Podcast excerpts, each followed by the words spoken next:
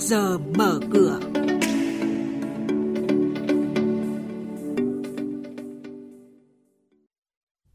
Thưa quý vị, thưa các bạn, hơn 200 dự án của các nhà đầu tư Hàn Quốc hoạt động tại tỉnh Long An.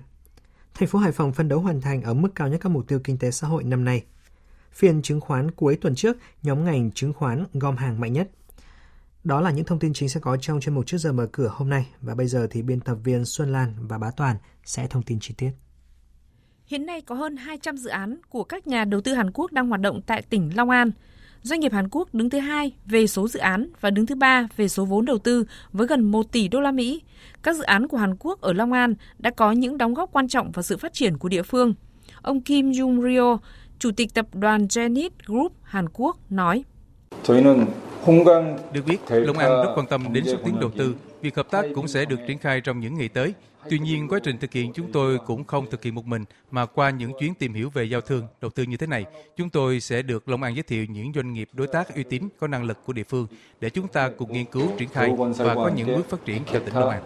9 tháng qua, các ngành lĩnh vực của thành phố Hải Phòng đẩy mạnh thu ngân sách, thu hút đầu tư, mở ra cơ hội phát triển thành phố trong tương lai. Đặc biệt Hải Phòng tiếp tục đứng đầu cả nước về thu hút vốn đầu tư nước ngoài FDI với hơn 3 tỷ đô la Mỹ và trong top đầu cả nước về giải ngân vốn đầu tư công.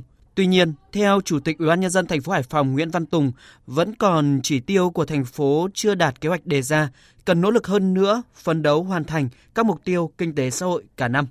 Chỉ tiêu về GDP quý 1 thì cái chỉ số này thấp, quý 2 cao hơn và quý 3 cũng cao hơn. Tuy nhiên đấy, nếu chúng ta không cố gắng quý 4 thì cái chỉ tiêu chúng ta là 12,7 đến 13% là không đạt. Chỉ tiêu thứ hai là chỉ số về phát triển công nghiệp IIP đang thấp hơn kế hoạch 3%. Và hy vọng rằng quý 4 là chúng ta nổi bật lên thì mới hoàn thành được kế hoạch. Quý vị và các bạn đang nghe chuyên mục Trước giờ mở cửa thông tin kinh tế vĩ mô, diễn biến thị trường chứng khoán, hoạt động doanh nghiệp niêm yết. Trao đổi nhận định của các chuyên gia với góc nhìn chuyên sâu, cơ hội đầu tư trên thị trường chứng khoán được cập nhật nhanh trong trước giờ mở cửa. Thưa quý vị và các bạn, trong phiên giao dịch cuối tuần trước, nhóm ngành được gom hàng mạnh nhất là chứng khoán.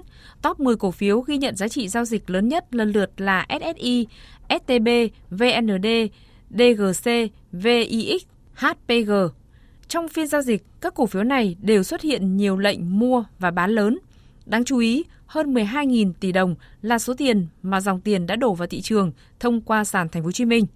Kết thúc phiên giao dịch cuối tuần trước, VN Index đảo chiều tăng mạnh 20,18 điểm lên mốc 1.108,03 điểm với 389 mã tăng, 122 mã giảm và 45 mã tham chiếu tổng khối lượng giao dịch trên sàn Thành phố Hồ Chí Minh đạt 657 triệu 621 nghìn cổ phiếu.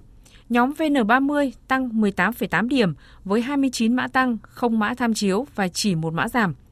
Trên sàn Hà Nội, HNX Index tăng lên 228,45 điểm, còn Upcom Index cũng tăng lên 85,62 điểm. Xin chuyển sang hoạt động của các doanh nghiệp niêm yết lợi nhuận quý 3 năm 2023 của nhiệt điện Quảng Ninh, mã chứng khoán QTP giảm đến 92%, giá vốn cũng giảm 16% về mức 2.445 tỷ đồng, nên lợi nhuận gộp doanh nghiệp giảm tới 73% xuống còn 63 tỷ đồng. Năm 2023, nhiệt điện Quảng Ninh đặt kế hoạch doanh thu đạt 11.900 tỷ đồng và lãi sau thuế 440 tỷ đồng. Trong phiên giao dịch cuối tuần trước, cổ phiếu QTP giảm xuống còn 14.300 đồng một cổ phiếu. Trong quý 3 năm 2023, lợi nhuận trước thuế của Ngân hàng Thương mại Cổ phần Sài Gòn Công Thương, mã là SGB, đạt gần 65 tỷ đồng, tăng 7,5% so với cùng kỳ năm trước. Tuy nhiên, mảng kinh doanh chính của ngân hàng đều ghi nhận sụt giảm.